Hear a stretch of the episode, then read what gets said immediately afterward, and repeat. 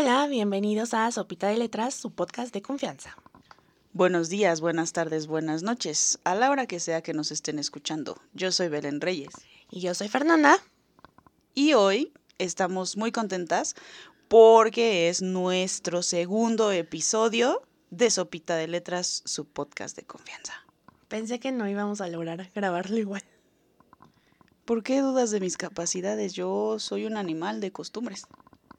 Hiciste mucha pausa en yo soy un animal de costumbres. Bueno, también.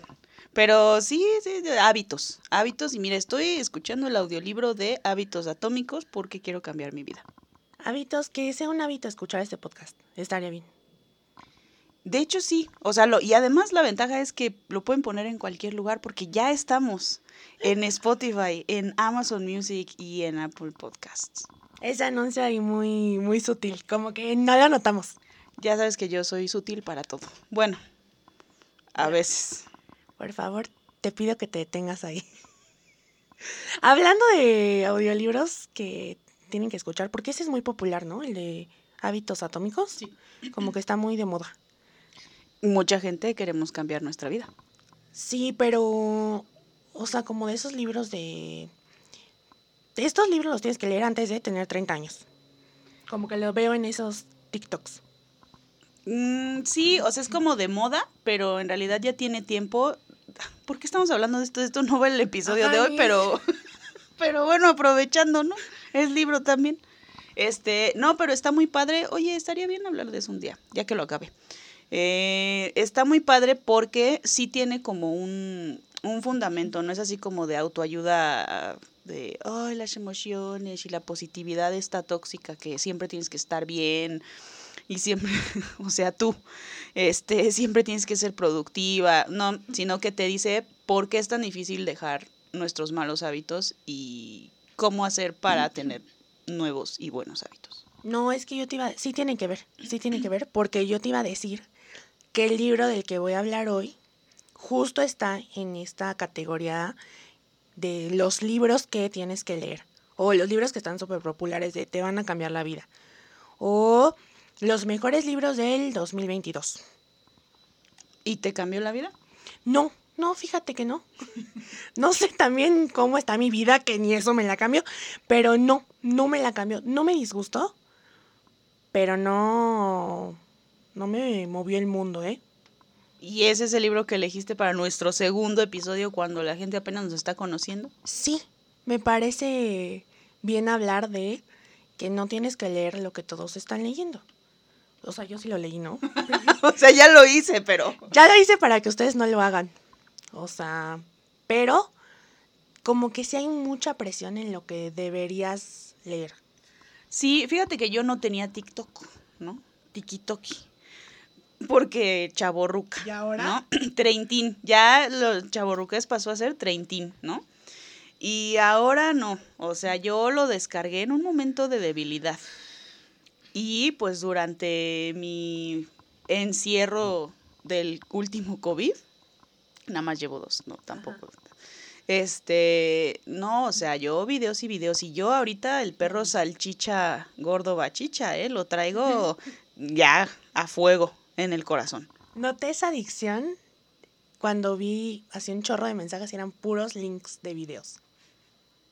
De bebés cayéndose, de perritos bailando, de así. O sea, yo dije, ella de verdad está escarbando en su mente a través de TikTok.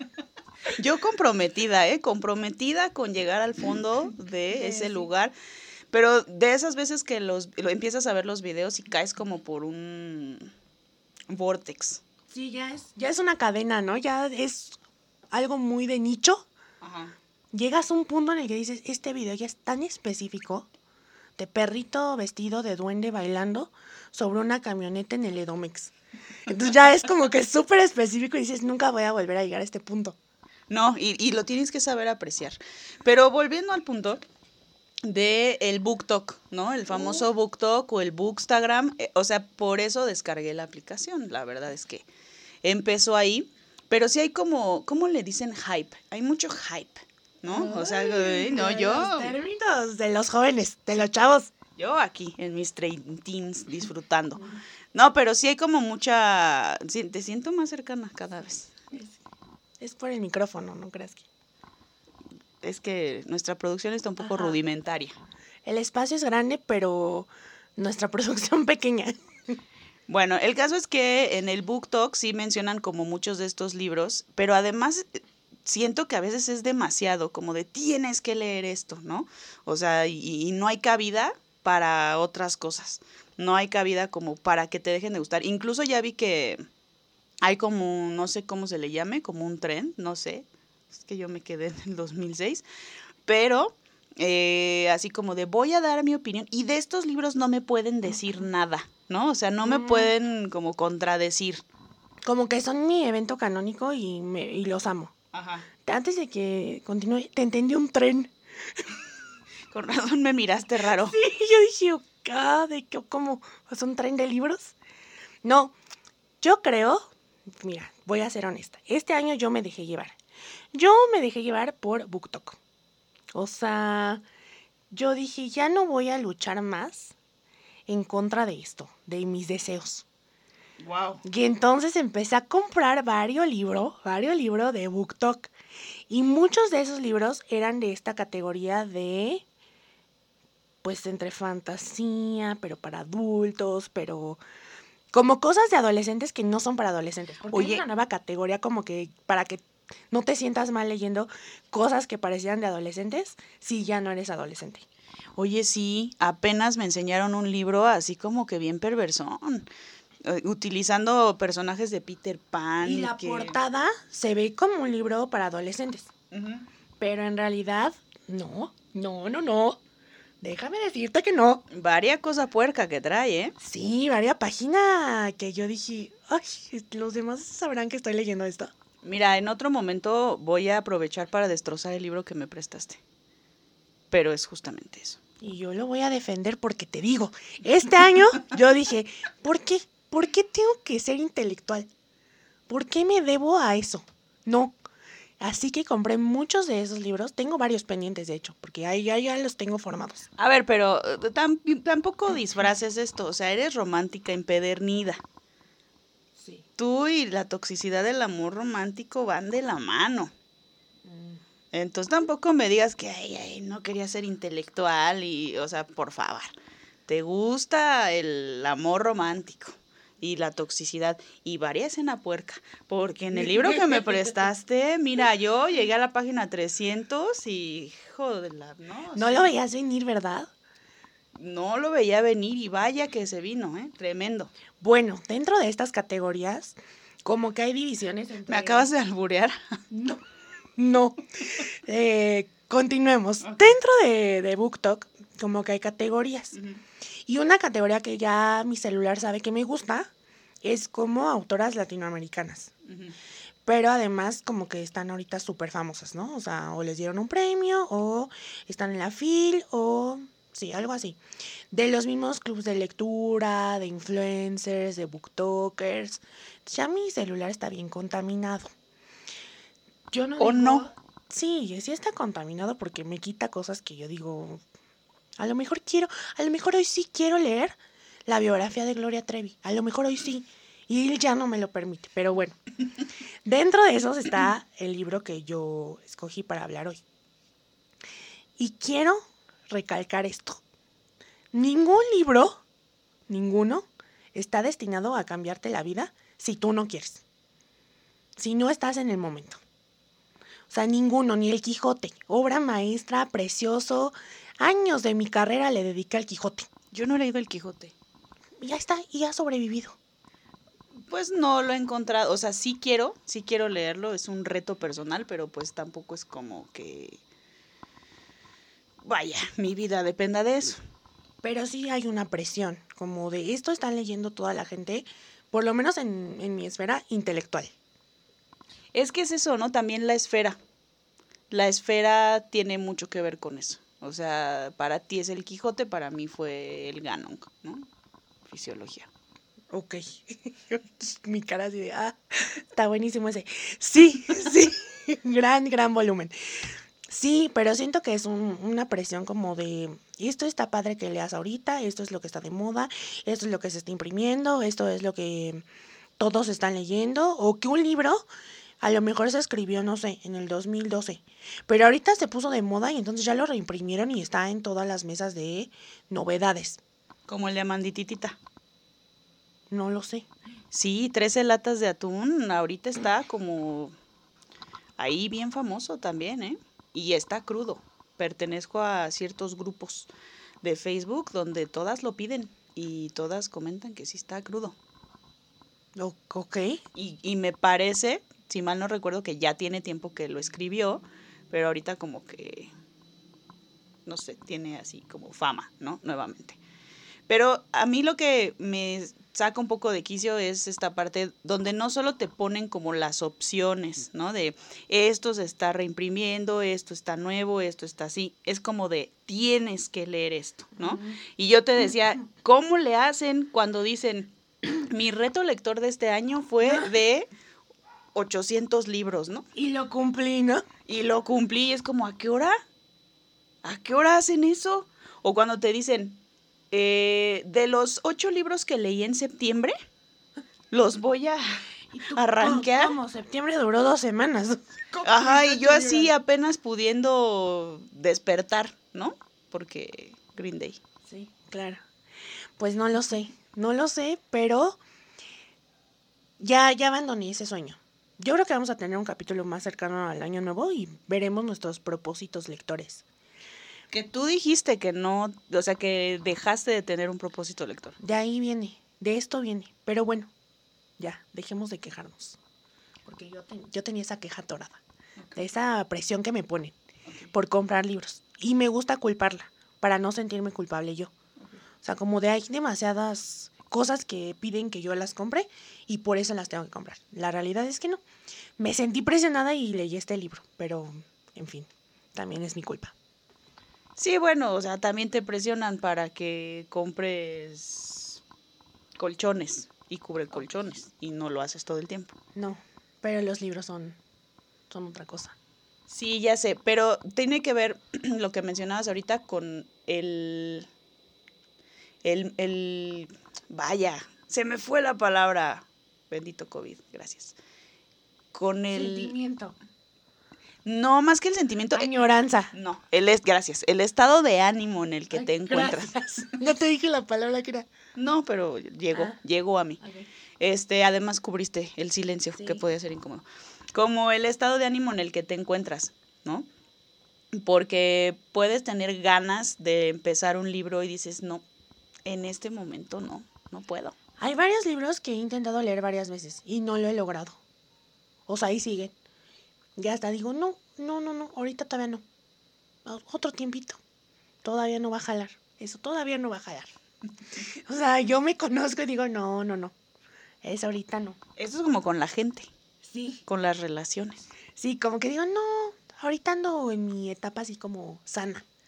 Cuando ya ande así tóxica, ya recurro a ese libro porque ahí sí me va a gustar. Ya busco al marihuano. Ajá, pues, pues sí, sí. Entonces siento que también pasa con los libros. Ahora, creo que fue un éxito hablar del jardín de las mariposas. Yo no lo veía venir. Es que los asesinos siempre atraen. O sea, los asesinos seriales, estas historias Eso me preocupa. A ver, el morbo, el morbo atrae. Y además lo que decíamos, ¿no? En el episodio pasado, que pueden escuchar en todas las plataformas. Este, eh, como esta parte que a veces es tan increíble, ¿no? De todo lo que construyen a su alrededor y es como de, sí es un asesino, pero está tan lejano a mí que me entretiene y ¿Qué lo leo. ¿Qué va a venir hacia Tlanepantla? O sea, yo aquí estoy segura.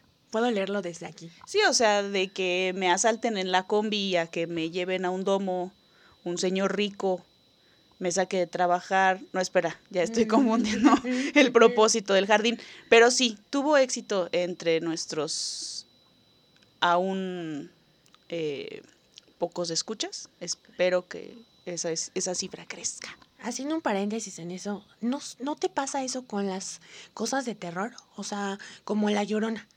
Así, ay, la llorona teniendo tantos lagos donde aparecerse, no se va a venir a aparecer este de mi casa. Y que nos tocan la puerta. Ajá, y que nos tocan la puerta, o sea, ¿no, no te pasa con, con eso? Pues fíjate que el otro día vino un amigo en la noche y estábamos platicando y volteó hacia la puerta del patio y me dijo, ay, qué miedo, pasó algo chiquitito. Yo dije, se metió un ratón o una rata. Un chaneque. Ajá, y me dice, no era como un niño chiquito. Y yo, no manches, yo acá con el cuero enchinado así, pero hasta la médula. Qué padre que lo estás diciendo ahorita. A- ahorita que estoy yo aquí. No, cuando te vayas yo, Claro. las luces prendidas, ¿eh? En todo. Pero ya nos desviamos otra Sí, vez, tenemos un grave problema de concentración aquí. Pero hablando de asesinos, Te toca. no, No, te toca favor. Ah. empezar ahora tú con tu libro. me toca empezar ahora con mi libro y es algo que me emociona mucho, porque yo siempre recomiendo este libro a todas las personas con las que me cruzo. Yo voy en la calle y lo recomiendo. Me consta. O sea, me consta que esta no es la primera vez que me dices, deberías leer este libro. Pero es la primera vez que me vas a escuchar a fuerza. Sí, sí, sí, sí. Planeada. Planeada. No tienes a dónde ir. Pues mi libro se llama La verdad sobre el caso Harry Quebert de un escritor muy joven, porque es también treintín, que se llama Joel Dicker. ¿Poco es treintín? Sí. Ok, no, no veía venir eso, ¿eh? Sí, sí, sí, es europeo, no es francés. La verdad es que en este momento no recuerdo de dónde es. Ahorita mismo te saco la información. Me da mucho gusto que sea treintón. Siempre les digo a todos que hay que leer a gente viva. O sea, que está padrísimo leer gente muerta, pero como que hace que en nuestro imaginario los libros no parezcan lejanos. Exactamente, sí, es suizo. Es suizo y tiene 38 años, treintín. Apenas, este, nuestro rango. Guapo, es guapo él. Sí, está atractivón. Sí, la verdad es que sí. Bueno, el chiste es que este cuate ha ganado premios. Premios. Y este libro fue así como que su boom, ¿no? Tiene muchos más. Pero eh, este libro como que fue wow para él. Y tiene mucho que ver con, con esta parte de eh, crimen y de investigación y policíaco pero además un poquito como la fórmula de Stephen King, donde es un escritor el que lleva a cabo como las investigaciones, siempre utiliza como la figura del escritor, por lo menos en este lo hace. Eso me gusta. Que sea un escritor. Como que siento que tiene las características de alguien que no le va a valer queso. O sea, como que si pusieras al lechero dirías, o sea, el lechero le vale... ¿Quién sabe? El día que yo escriba mi libro va a ser un veterinario. Mm, pero tú eres un poco escritora, entonces tiene que tener alguna cualidad de que le interese investigar. La las- veterinaria del crimen. Ajá, como las películas de terror que no, que decimos, no, no vayas a ver qué pasa. Si no fuera, pues no hay película. Siento que divagaste cañón en esa parte ya. ¿Por qué? O yo me disocié. O las dos al mismo tiempo. Sí, me perdí cañón. Bueno, volviendo al caso de Harry Keber. A ver, esta es una novela que está muy bien construida. Tiene muchas páginas, como pudiste apreciar. Eh, 600, ¿no? más de 600, como 660, con una letra infinitesimamente pequeña. Pero la verdad es un libro que te atrapa. Los primeros capítulos son un poquito lentos, porque todavía no sabes como bien qué onda, se está planteando como la situación. Pero ya que empieza la verdad, La verdad. la verdad de Harry Keber, entonces ya pues empezamos con cosa, ¿no? Empezamos ahí. Y que se te acabó tu fiesta, ¿no? Se te acabó tu mundo. Bueno, el chiste de este libro es que es confuso. Y a mí me gustan las cosas confusas. Lo he notado. Bueno, no en mi vida, pero en las historias. Sí, en tu vida también. Como que eso te llama. Me llama, me llama. Eso y el conflicto y la pelea me llaman. Bueno, em, ¿por qué es confuso? Porque brinca, brinca mucho en el tiempo. Entonces de repente estamos en el presente, de repente viajamos al pasado y como en distintos momentos. La historia es de Marcus Goldman, que es un escritor. Y Marcus eh, se acaba de hacer muy famoso con una novela que hizo, pero de repente, ¿qué crees? Que ya es perdedor. se le secó el manantial de las ideas y tiene un contrato con la editorial que tiene que cumplir, pero el tipo bloqueado, seco el cerebro, ¿no? Y entonces dice, ¿qué hago? ¿Qué hago? O sea, yo necesito... Maten a alguien porque yo ocupo material. Y que se le cumple el sueño. Entonces dice, yo necesito algo, ¿no? O sea, una inspiración. Y él en la universidad tuvo a un profesor, el famoso Harry Kebert, ¿no? Harry Kebert se volvió así como súper mega famoso por un libro que escribió así hacía muchísimos años y ya después este, se dedicó como a la docencia y toda esta parte. Y entonces se volvió amigo pues de, de Marcus, se conocen en el 98, ¿verdad? Y dice, pues le voy a pedir que me invite a su casa, ¿no? Solo quiero hacer la nota de que en ese año nací. Ok. No, es en el 98 yo ya tenía carrera larga en la primaria, ¿eh? Pero bueno, el caso es que la novela esta de Harry Kebert se llama Los orígenes del mal. Te digo que es muy famosa. Oye, pero espera, ¿ellos qué escriben? Novela. Ah, ok, ok. Y, pero para esto es la única. La del Harry Kebert, esa de los orígenes del mal, es la única. O sea, como que fue su hit y ya. Su One Hit Wonder, así.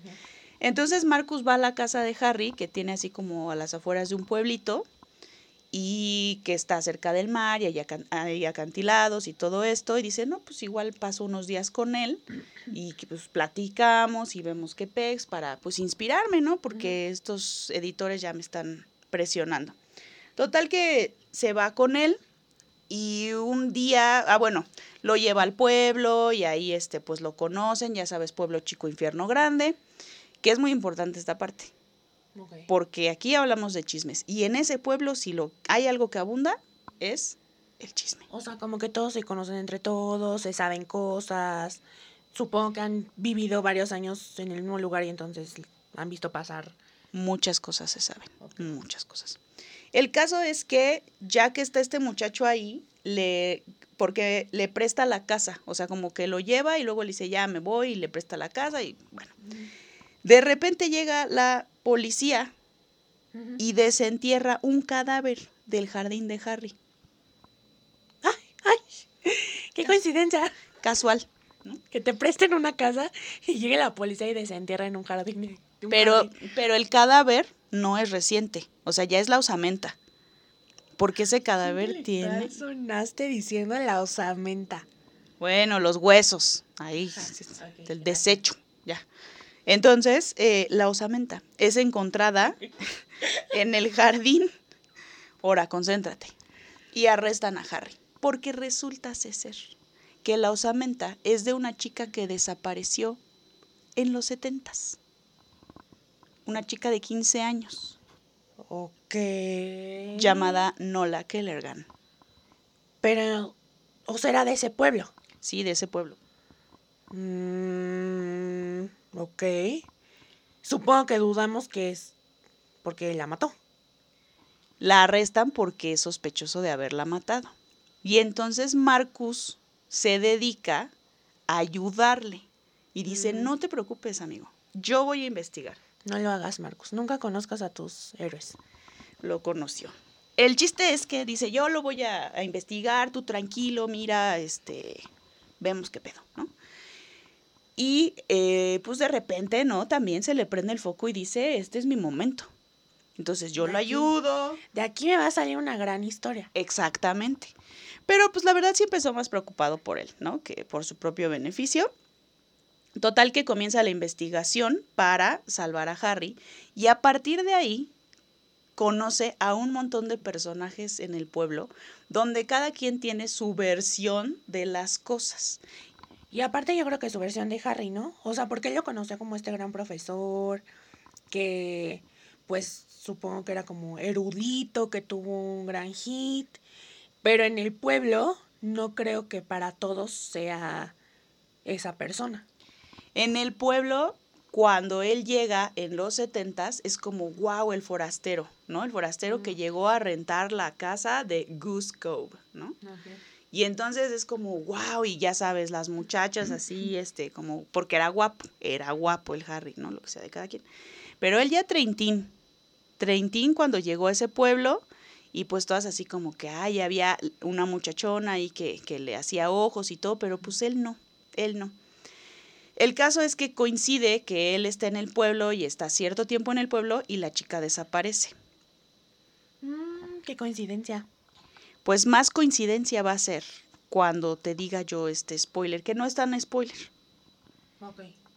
Tuvo una relación con ella. Él treintón y ella de 15. Mm, se me cayó un ídolo.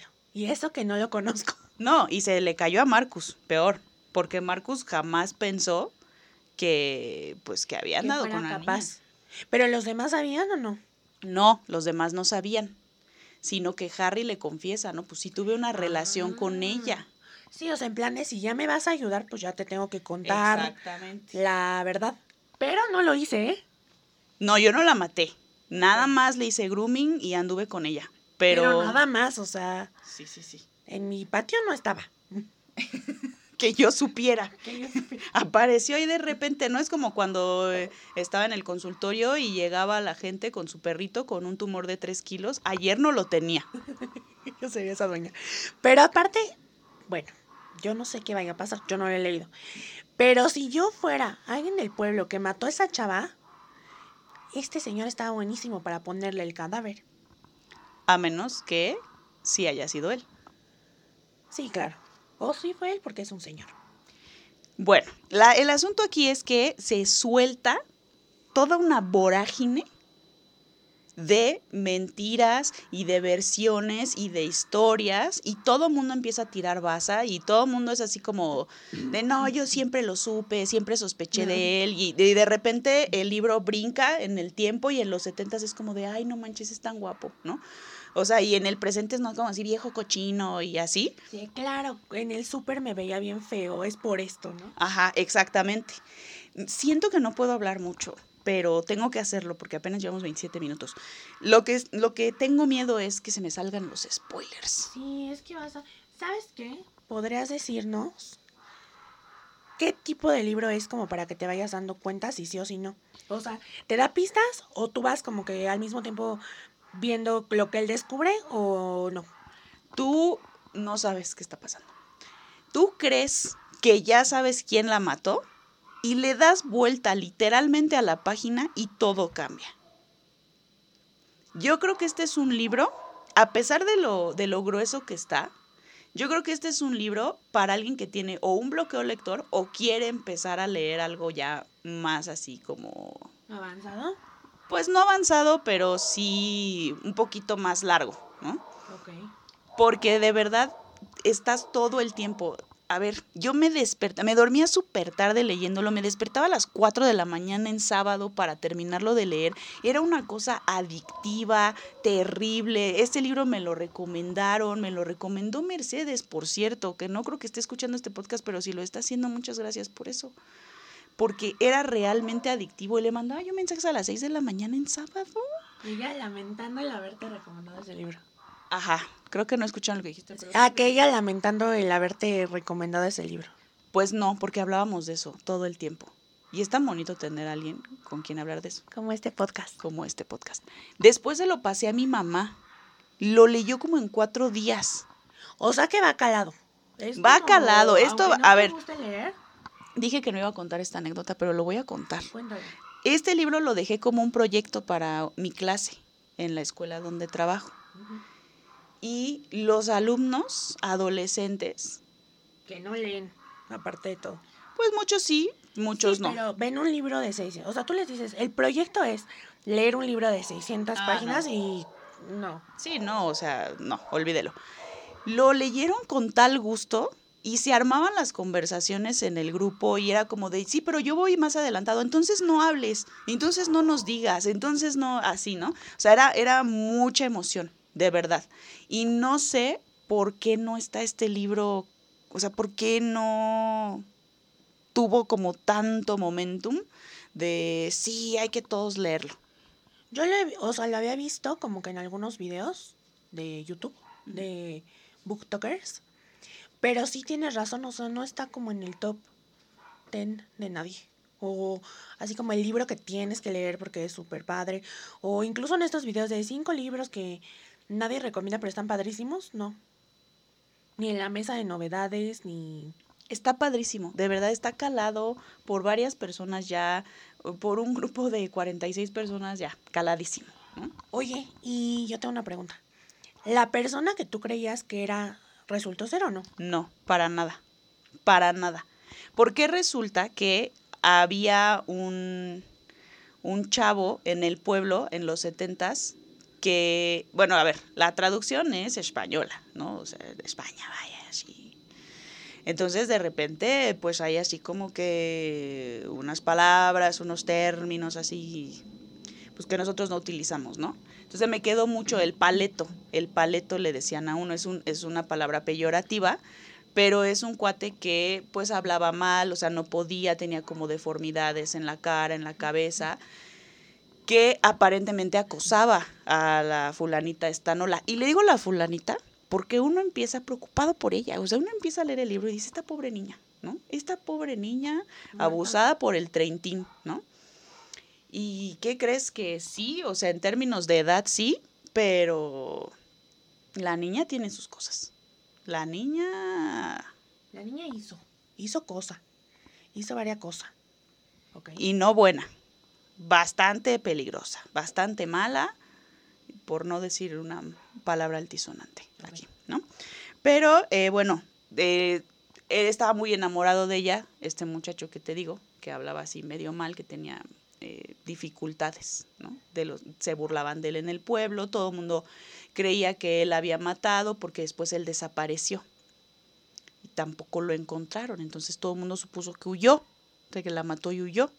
Y parte de la descubrir la verdad de este caso es que mientras Harry está pues encerrado en la cárcel, Marcus trabaja con el abogado para ir como sacando más y más cosas a la luz y pues Harry no es, no es la persona que nosotros pensamos que era.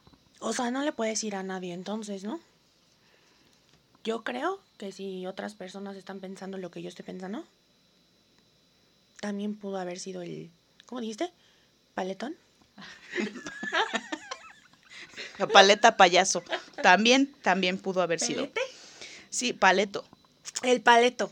Me suena posible. Pero también ese señor, si tenía secretos, es que también, o sea, si yo tengo tantos secretos. Pero sopesas, ¿no? A ver, o sea, te están acusando de homicidio. Sí, o sea, ya todo lo que saquen se va a ver mal. O sea, si dices, no, yo sé que todo me va a hacer ver como culpable, pero les juro que no soy culpable. O sea, sí he hecho muchas cosas, pero esa no. Pero además, como que es peor que se sepa. O sea, toda esta porquería que hice, Ah, claro. a cambio de que se sepa que yo no la maté. O sea, así de mal estaba esa.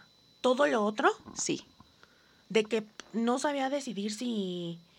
No, no, no. Él, él siempre dijo que no la mató, Ah. pero no quería decir. O sea, como que la. Vas a decir que a lo mejor no tiene nada que ver, pero tiene mucho que ver en mi mente. Con legalmente rubia. ¿Sí sabes por qué? Sí, claro, el permanente, el permanente, sí. O sea, que, que nunca, para quien no haya visto legalmente Rubia, lo lamento mucho, es la película favorita de mi ¿Qué mamá. estás haciendo? Si no has visto legalmente. Sí, ¿qué están haciendo? Dejen de oír este podcast en cuanto termine y váyanse a ver legalmente Rubia, porque voy a decir un spoiler aquí. A ver, por no confesar que se estaba haciendo la lipo, la iban a meter a la cárcel. Entonces, ¿hasta dónde estás dispuesta a llegar? ¿por qué, no, ¿Por qué no quería confesar que se estaba haciendo la lipo? Ah, porque era instructora fitness. Entonces, pues hacer la lipo era como hacer trampa. Y- Claro, ella era este conocida por moldear traseros. Era el moldeador de trasero de Brooke. Entonces, si ella decía que se hizo la lipo, pues todo su negocio que le permitía tener ese estilo de vida, su credibilidad y todo, pues a la basura. No quería confesar que no pudo haberla matado ella, matarlo, ¿no? Era hombre. Porque en ese momento ella estaba recuperándose de la lipo. que, o sea, la hubiera, eso lo hubiera sacado así del problema, pero sopesó, ¿no? Perder, perder su imperio De a cambio de traseros, a cambio de no estar en la cárcel, ¿no? Así me suena. Pues así, es una cosa parecida, ¿no? ¿Hasta dónde llega tu ego?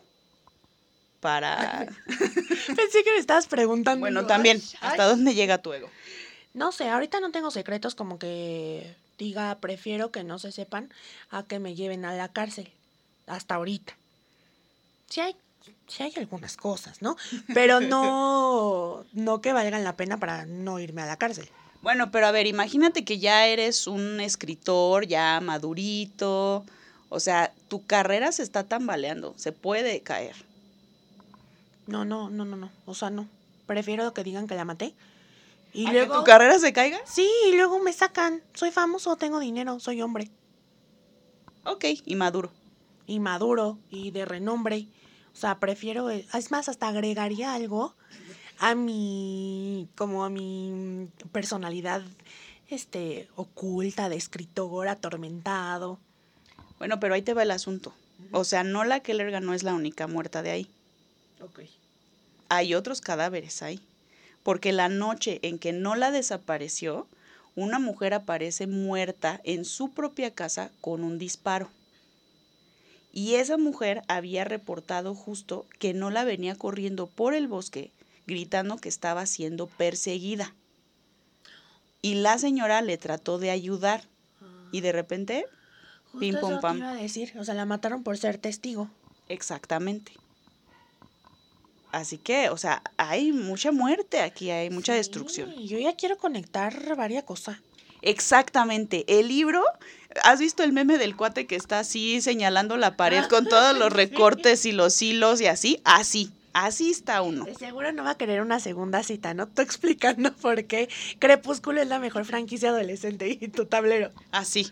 No, o sea, tú ya, yo, así como eres tú, te, te veo con un corcho de estos en la, en la pared con post-its, con fotos, con Hilo. hilos, con tachuelas. No, no, no, o sea, tú ya, ahí lista, ¿no? Lista. Hay un carro que aparece después en el mar, que cayó por un acantilado, hay otro cuerpo y hay una figura, hay una figura ahí medio espectral, donde eh, pues vemos varios, ¿cómo, dic- cómo dijiste? Varios súper, ¿no? Hay dinero, hay dinero, un personaje llamado Elijah Stern. Que, oh my God, ¿no? Aquí el inglés hemos practicado desde hace 15 días. Y Elijah tiene un cuadro de Nola, así pintadito a mano, en su casa, sin ropa. Está raro eso, ¿no? Bueno, Maduro, el señor Maduro, ¿eh? también 15 años y esa chava tuvo tiempo de vivir. Te estoy diciendo que hizo varias cosas. Ya ni yo. Nadie tiene un cuadro así mío. Que tú sepas. Que yo sepa. Que yo sepa. Pero ¿sabes qué? Que ahorita que estabas diciendo eso, me hizo pensar en estas películas donde la noche del suceso hasta la pasan con otro filtro. Y entonces tú como que te estás acordando y regresan a esa noche y cambian, abren un poco más la toma y se ve alguien más parado ahí y así. Exactamente. El asunto es que, a ver, este muchacho Marcus ya está muy confundido, están pasando muchas cosas. La niña esta no la, híjole, de veras es que la terminas odiando. Uno uno quiere, uno quiere ser Team Nola, pero no se puede. No se puede porque te digo que hizo cositas feas. Cositas feas. Y entonces este cuate pues se le está cayendo el ídolo, pero además dice, ¿qué es esta lata de gusanos que acabo de destapar? De verdad. Y bueno, pues aparecen más muertos, aparecen más cosas, hay por ahí una paliza. Eh, la esposa de uno de los policías, cuando era joven quería con Harry, o sea, es un embarradero de personas ahí, de, de responsabilidades, de pero yo lo vi, pero él me vio, pero hizo, pero yo hice. Y cuando ya crees que tienes todo resuelto, Traga. ¿qué crees, mi ciela? Que no. Que no. ¿Y el final sí te voló la mente? Me lo voló. Me lo voló como la carrera de Marcus Goldman. Porque has de saber que llega un punto en el que dice ya, a huevo, ya terminé mi historia, la tengo aquí, ya con esto se concluye, y de repente, pim pum pam, tortillas papas, ese no era el final. Y tiene que reescribir todo. Y va a cambiar todo. Porque su idea era, vaya, pues ayudarle al Harry, ¿no? Y ve que no puede. O sea, no, no, no hay forma. O sea, no hay manera de que él, que Harry quede bien parado, No.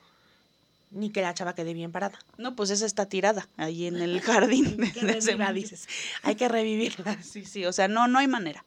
No hay manera. Aunque, a ver, o sea, pues tenía 15 años, ¿no? Tampoco es que supiera mucho de la vida. Que, que dijeras, pues tenía toda esta experiencia y podía como saber, eh, pero hay... Démosle chance, démosle chance. No. No, ok. No se puede. Tú, o sea, vas a empezar queriendo darle chance. Yo ahorita quiero darle chance. O sea, ahorita digo, él, él era un señor. Sí. Él era un señor vivido. No, sí, sí. No, no, no. Eso asqueroso, ¿eh? O sea, eso asqueroso porque hasta se la lleva a vacacionar, bueno, así de fin de semana, y planean irse juntos, o sea, bastante. Y es como, a ver, y esto de hecho se lo planteé a mis alumnos en algún momento. ¿Ustedes creen que realmente puede existir el amor entre una chica de 15 años y un hombre de 35? Te lo voy a adelantar. No. Gracias. No, pues no, claro que no existe. O sea, ahí hay un desbalance de poder simplemente por la edad, ¿no? Pero está muy padre. O sea, yo tengo muy bonitos recuerdos con este libro, no solo por... No me hagas esa cara de ternura. Bueno, este, tengo muy bonitos recuerdos con este libro, no solo como por la parte de lo que yo sentí cuando lo leí. Fíjate que este sí sería el libro que yo quisiera que se me borrara de la memoria y volverlo a leer.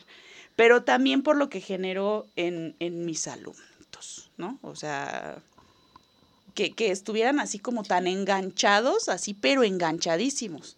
De, no, sí, pero y ahora, y que ya que lo terminaron todos y que entregaron el trabajo, porque además todos lo entregaron, unos trabajos increíbles, ¿no? Bien padre.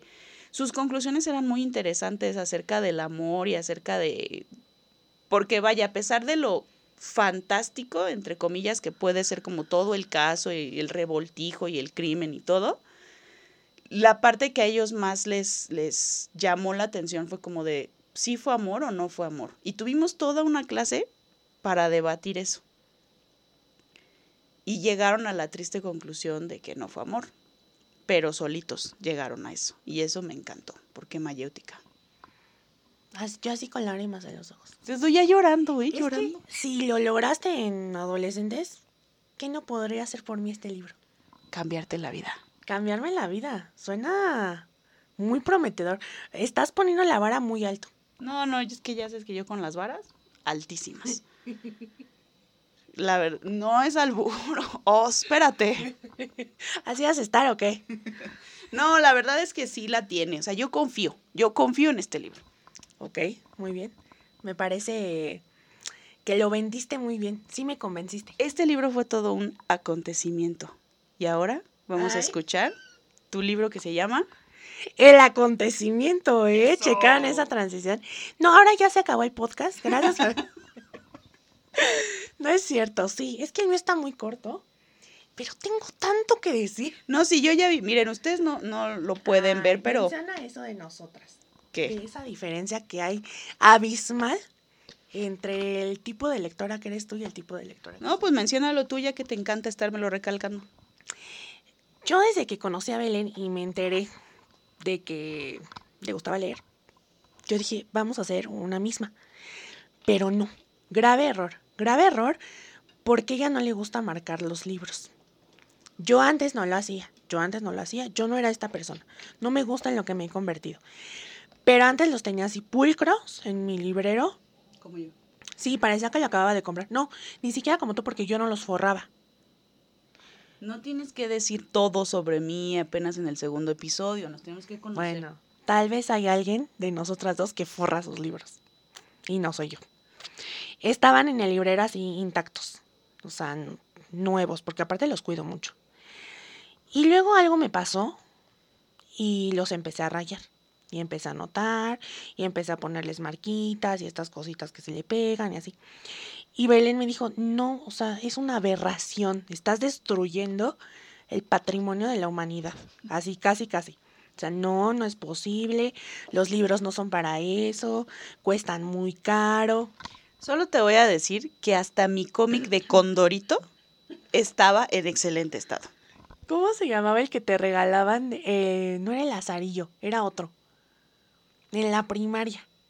que te lo regalaban así como este es el mejor libro y que no era de texto, o sea, ese era como un regalo de lectores para lectores. No, no sé, pero leí Condorito. ¿Te sirve? Totalmente inapropiado para mi edad, para la edad en que lo leí, políticamente incorrecto, rayaba en lo vulgar, pero estaba intacto. Pensé que ibas a decir, yo le rayaba cosas. No, no, Condorito, bueno, es Condorito. Bueno, el chiste es que yo marco los libros y les pongo muchas notas y así puedes ver si me gustó mucho o no. Bueno, no, o sea, puedes ver que ya lo leí, que ya pasó por mis manos. Y eso, por eso me gusta marcarlos. En este libro, pues no tengo tantas. Pero es que está muy corto. Tiene como, ¿cuántas tiene Belén? Tiene muy pocas páginas, es muy flaquito. Y tiene una letra muy grande y margen muy grande. 119. 119 páginas. Yo lo leí y no es como de, "Ah, yo lo leí. En una sentada en el baño. En un- no en el baño, no, jamás. Pero en una sentada. Y se me fue muy rápido, porque además no va como que de corrido, va en pequeños párrafos como entradas. Tengo que leer esto, por favor. Estoy aquí hojeando su libro. Sí, es que tiene una entrada padrísima que Fer escribió aquí que dice, las mujeres buscamos en otras mujeres la prueba de que no estamos solas en la experiencia de vivir con este género. Profunda, eh, profunda. Para una sentada, profunda. Iba a decir algo súper vulgar, pero no lo quiero decir. Sí. Bueno, este, sí, yo le hago notas. Entonces, en ese, en esas ciento, ¿y qué dijiste? 119, 120 páginas, sí dije, wow. O sea, yo no lo había pensado así. Uno, porque se llama El Acontecimiento. Antes de empezar con eso, se llama El Acontecimiento. Y es de Annie Ernaux, porque yo no sé francés, pero yo digo que así se pronuncia, ¿no? Ella es francesa. Y la primera cosa por la que tú dices, yo lo tengo que leer, ella ganó el Premio Nobel de Literatura del 2022. Dos, pues es una mujer que ganó el premio y que sigue viva. Ya eso ya pa- pasa mucho de, de mis filtros. Tres, está muy cortito y tiene mucho, o sea, tiene varios libros, pero este yo siento que es el más popular. No he leído otros, este fue el primero que leí de ella. Y cuatro, en una de las solapas decía que era una mezcla entre autobiografía, sociología E historia. e historia. Y yo dije, ¿eso cómo lo junto? O sea, ¿cómo listo para juntar eso? Me pareció... Es que es francesa. Y los franceses son así, complejos. Yo siento que luego lo ponen a la ligera. Yo dije, sensuales, complejos y sensuales. yo dije, voy a ver si sí. Voy a ver si sí o si me está mintiendo. Y no, ¿qué crees que sí? ¿Sí lo juntó? Fíjate. Fíjate que sí lo juntó. Sí lo juntó. Yo no sé, yo no quise leer la vida de ella. O sea, no quise investigar su autobiografía. Pero el libro, no, esto no es un spoiler, dice atrás. Ah, perdón. Este, esto no es un spoiler, pero trata de un aborto, ¿ok? De que la protagonista eh, tiene que realizarse un aborto. Es, vive en Francia, es estudiante, tiene 23 años y pues nos narra como que lo que pasa unos meses antes y un poquito después y todo el proceso de realizarse el aborto. Obviamente eh, no estaba legalizado, no era algo bien visto tampoco, no era algo barato y obviamente no era algo seguro. Entonces, esta chica, ah, porque además ella, por eso dicen que es como en que entre autobiografía y no, está estudiando letras. Entonces vive en la residencia de estudiantes lejos de su familia, ¿no? La visita como que el fin de semana. Y lo primero es que sus papás la tienen, pero bien checadita, porque es mujer. Pues ni tan checadita. Bueno, o sea, lo que se lo que pasa con los padres estrictos. Yo quiero hacer un paréntesis para decir que miren, papás estrictos, uno encuentra maneras. Exactamente como mi papá creía que esas cosas solo pasan en las noches. ¿Cómo? Sí, o sea, que, que, que uno no podía salirse a hacer cositas durante el día. Ah, claro. O sea, que era en la noche. Entonces, que si si me... estabas adentro ya no había problema si eran las 8 y te, estabas en tu cama, ya. No, no, no, o sea, ay, no, no, no, o sea, como pude irme a tomar durante el día y no iba a pasar nada porque era el día. Ok. O sea, nada sexoso, vaya. Sí, sí, sí. Pero en la noche no me fuera yo a tomar un café porque quién sabe dónde iba a acabar. Es que todo lo secreto pertenece a la noche. A los Por algo, por algo es oscura. Bueno, pues no, no dice si fue en la noche o en el día. Pero, pero pasó. Pero pasó. Y entonces ella como que le rinde, pues no le rinde cuentas, pero sus papás están al pendientes. Ella va a lavar su ropa ahí. Entonces lo primero que dice cuando se entera de que está embarazada es, me van a cachar porque van a ver, mi mamá va a ver que no me baja. Cállate los ojos, que yo conocí a una chava que ya estaba grande, o sea, ya no era adolescente, y su mamá todavía checaba que, que se vieran las toallas ahí usadas, tiradas en el bote de la basura, cada mes. Sí, o sea, como que no me, me parece que lo vemos más lejano, como en las películas así, ¿no? Como total independencia y estos que se van a la casa súper jóvenes y que ya en la universidad puedes hacer lo que quieras. Y por eso me parece muy realista. O sea, de una chica que no. Sí se fue a estudiar sola porque no había de otra, ¿no? O sea, no podía regresar todos los días. Pero sus papás la veían cada fin de semana. Ella dice, si yo no voy un fin de semana, ellos van a sospechar porque no voy. Y van a saber que no es porque ando en el cine. O sea, van a saber que por algo no quiero verlos. O no quiero que me vean. Entonces, a pesar de la independencia que tiene ella porque pues estudia, eh, sale a- con sus amigas y así, pues es una independencia medio falsa Relativa. al principio, porque después vemos que todo lo que tiene que enfrentar lo enfrenta sola. Eso es como un punto clave, yo creo. A pesar de los amigos, a pesar de el que es el papá del bebé, lo enfrenta sola. Y lo que me gusta muchísimo es que ella nunca, y ella lo menciona, yo nunca dije que estaba embarazada. O sea, yo dije, tengo esto, traigo una cosa, eh, tengo que deshacerme de este problema, ya sabes. Y habla de cómo le llamamos de otra manera, ¿no? Es que está esperando. Es que, ajá, compró. Ya compró. O ¿Qué? Eso de ya compró nunca lo había oído. sí, comprar un niño. No. Sí, co- comprar. ¿Cuándo van a comprar?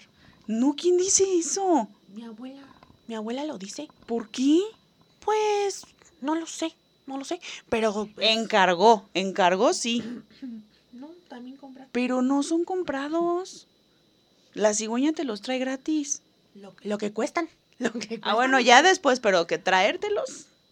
Sí, ella le llegó muy fácil. Ella de hecho dice, de una noche que ni me la pasé también, tantos problemas. O sea, neta, tantos problemas. Y me, Para los dos minutos que duró. y me gusta que como que es muy realista, ¿no? O sea, ella dice, esto está horrible, yo no sé cómo me voy a, a deshacer de esta cosa. Y se la pasa con una ansiedad de se me está corriendo el tiempo. O sea, se me está yendo el tiempo de las manos, la panza me está creciendo y obviamente es un contexto en el que esto no estaba permitido. Era ilegal. Y era ilegal porque iba a ir a la cárcel quien abortara, quien supiera que abortaste, Entonces todo mundo quien te ayudara a abortar o quien te viera en el proceso y no hiciera nada. El taxista que te llevó al lugar, aunque no supiera nada. Órale, a la cárcel. Claro, ella intenta ir con varios doctores y primero como que calar. Ella está segura desde el inicio que no lo va a tener. Que cueste lo que cueste, ella no lo va a tener. Entonces empieza a calar como qué doctor cree que bajo el agua le podría ayudar.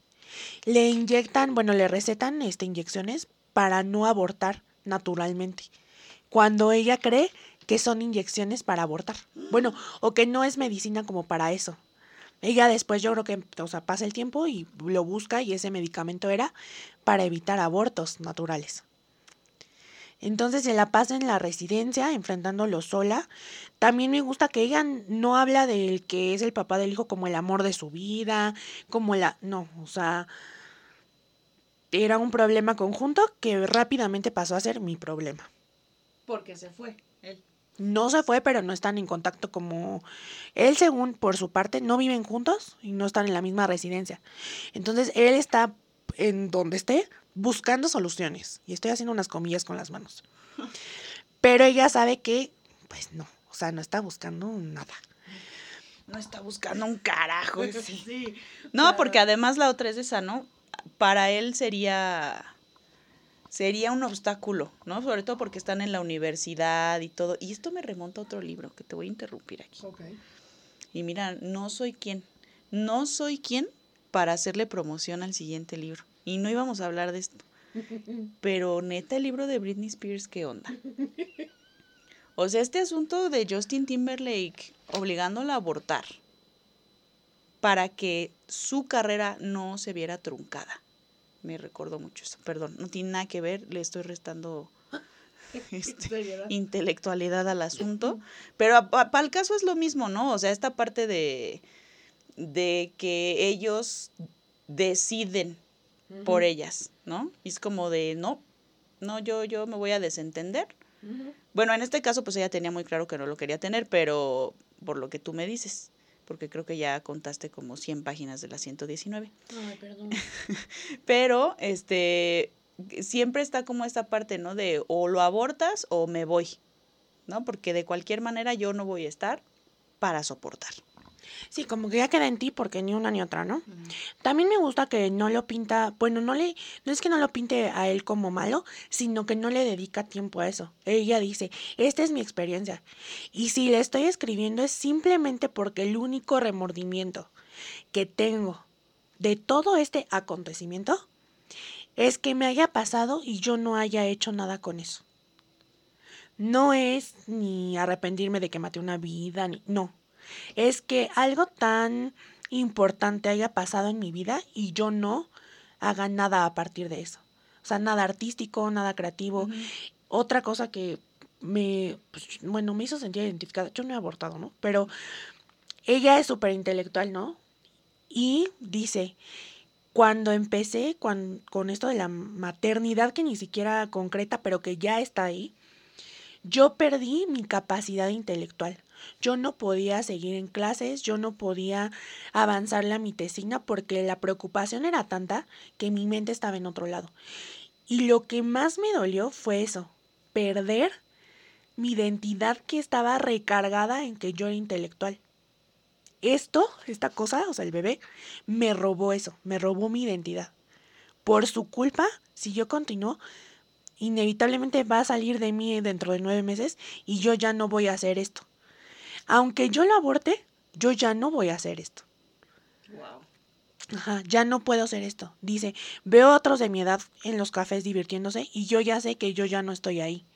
O sea, que ya no puedo regresar. Que esto me hizo cambiar de golpe y ya no puedo ser la que era antes. Aunque siga siendo intelectual, aunque acabe mi tesina, ya me robó algo. Y dice, ese, cuando sucede lo del aborto, fue un sacrificio, una muerte y un nacimiento. Una nueva yo, la yo que se muere y el sacrificio que se va con esto, ¿no? O sea, parte de mí se va, aunque no me duela en plan moral, sí me duele en plan yo lidié con esto sola, yo tuve que ir y enfrentar dolores porque aparte está a punto de morirse, lo hace de manera clandestina, le cuesta mucho dinero y es muy grave. Y a punto de morirse ningún doctor la quiere ayudar. Ningún doctor quiere meter las manos. Esto me recuerda a una película que vi hace tiempo que se llama Vera. Y Vera es la historia de una mujer que ayuda a otras mujeres a abortar en una época donde era ilegal. Y me quedo pensando en esto, ¿no? O sea, ¿cómo, cómo puedes dejar pasar que esta mujer se está muriendo ¿no? O sea, cómo yo entiendo que pues era la cuestión de la persecución y todo, pero dices, híjole, o sea, la vas a dejar que se muera ahí desangrada por un aborto clandestino y este podcast de repente dio un giro muy profundo. Bien rápido se puso de nicho esto. denso, denso esto. Pero es como esos evento canónico, ¿no? O sea, esas cosas que te cambian y que nunca nadie va a saber. Sí pero ya nunca vas a ser la misma persona. Y que no puede entender como que al mismo nivel. Ella dice, y eso también está curioso, son puras, bueno, no mencionan de doctores, pero en la historia los doctores no la quieren ayudar. Son las mujeres las que ayudan a otras mujeres. Clásico. No, ajá, sí, no, no queremos hacer aquí el corte feminista, que claramente está aquí. Pero, pues sí, o sea, va con una abortera. Y ella dice, yo acepto que esa señora era una carera, no tenía sentimientos, tenía que hacer, o sea, no fue linda conmigo, pero yo sabía que podía confiar en ella para hacer lo que se tenía que hacer, pasara lo que pasara. O sea, no como un hombre que le iba a entrar la moral, no como un hombre que ya tenía un título y lo tenía que cuidar porque le iban a quitar la licencia médica. O sea, ella iba a llegar hasta las últimas consecuencias porque yo le pedí que lo hiciera. Era ese nivel de, de pacto que tenían entre ellas dos, ¿no? La abortera y ella. Y pues está muy fuerte. Quiero, No, yo, yo aquí impactada, ¿eh? Quiero leer. Y mira, 120 páginas.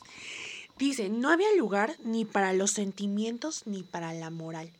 Y ese es el resumen de su experiencia. Es muy cruda. Te dice cómo le hicieron, o sea, físicamente. Yo quedé impactada porque obviamente sé cómo funciona mi cuerpo. Pues más o menos. Ajá, bueno, más o menos, ¿no? O sea, pero... Te sorprendes, te sorprendes con muchas cosas que te digo a diario. Ah, bueno, pero porque es otro nivel médico. Pero la mayoría de mi cuerpo, o por lo menos esa zona, sé cómo funciona y sé cómo funciona el embarazo. Pero la descripción de lo que pasa para que pueda abortar, yo estaba impactada. Yo dije, esta mujer se va a morir. O sea, bueno, no se va a morir porque lo escribió, ¿no? No, pero sientes, ¿no? O sea, como está tan bien escrito y tan bien detallado que está cañón. Y algo de afrontar esto sola, o sea, de un peso que aparte yo puse eso en una nota, carga con la, el dolor, carga con que se le fue su dinero, carga con que todos los demás en la época, en su contexto social de los otros estudiantes, empiezan a reconocerla cuando ella les cuenta su experiencia porque quiere encontrar a alguien que, que le escuche. Le empiezan a reconocer los hombres como una mujer que accede al sexo. Ah, claro, y que además está dispuesta a llegar a las últimas consecuencias y que para también desentenderse ellos. Sí, claro, y ellos la empiezan a reconocer como esa mujer, mm, sí vas a poder tener sexo con ella si sales con ella, ¿sí? Entonces también carga con eso. Carga con que no les puede decir a sus papás. Tanto así que ella está en su segundo intento de este acontecimiento, en su residencia, muriéndose, desangrándose, y dicen, o sea, yo me voy a morir y no van a decir de qué me morí. Sí, o sea, porque además es tanto el estigma y tanta la vergüenza que la sociedad dice que debes tener, que ni siquiera van a poner que me morí por abortar. Claro, es cuando la llevan ya al hospital porque pues ya está a dos de ver a Dios, le ponen en su carnet en el que cuelgan como a los pies de la cama, le ponen que llegó porque estaba embarazada. Se le cayó una uña. Y ella dijo, yo cuando llegué ya no estaba embarazada, pero ellos no soportan poner otra cosa. Pues ya, no voy a contar nada más porque está muy corto. Lo que quiero contar, no cambió mi vida. Yo veo como que sí, ¿eh? O sea, yo veo ojos llorosos, yo veo ojos llorosos aquí. No cambió mi vida, pero sí me hizo como que verlo desde otro punto, ¿no? Justo eso, sin sentimientos, sin sentirse mal moralmente, sin que hacerse la víctima, porque aparte yo no entiendo cómo pudo pasar eso y no hacerse la víctima ni un segundo. Yo ya hubiera hecho, o sea, yo ya hubiera recurrido a eso. Y Pero, ¿sabes? También tiene que ver con el contexto histórico, ¿no? O sea, con el momento, porque aquí atrás, en la parte de atrás, dice que es 1963. O sea, y ahí o lo hacía sola o lo hacía sola, ¿no? O sea, ahí no hay nada de que, no, no había cabida como para poder analizar tus sentimientos y como profundizar, era como de no, esto hay que hacerlo ya. Sí, ella dice, yo estaba segura de que habiendo tomado la decisión, era hasta donde topara. O sea, era, me puedo morir, o puedo quedar mal, o, o pueden, que no sé, expulsarme de la universidad, o pueden nunca volver a hablarme mis papás, o, o sea, pero estoy dispuesta porque esto no va a suceder. Y eso me parece muy valiente. Y no sucedió. Y no sucedió. Ella pudo. Ella, ella pudo. Y por eso ganó el Nobel. Ah, no. No, pues sí, o sea, bueno.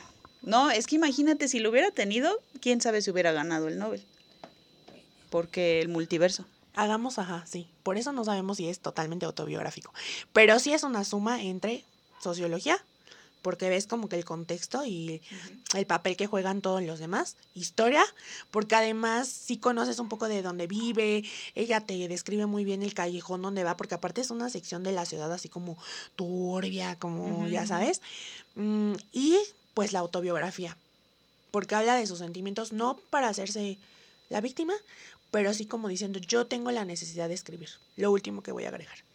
Me gustó tanto porque ella ante todo es escritora y dice, yo tengo la necesidad de reescribir y escribir y reescribir para volverla a vivir y no olvidarlo.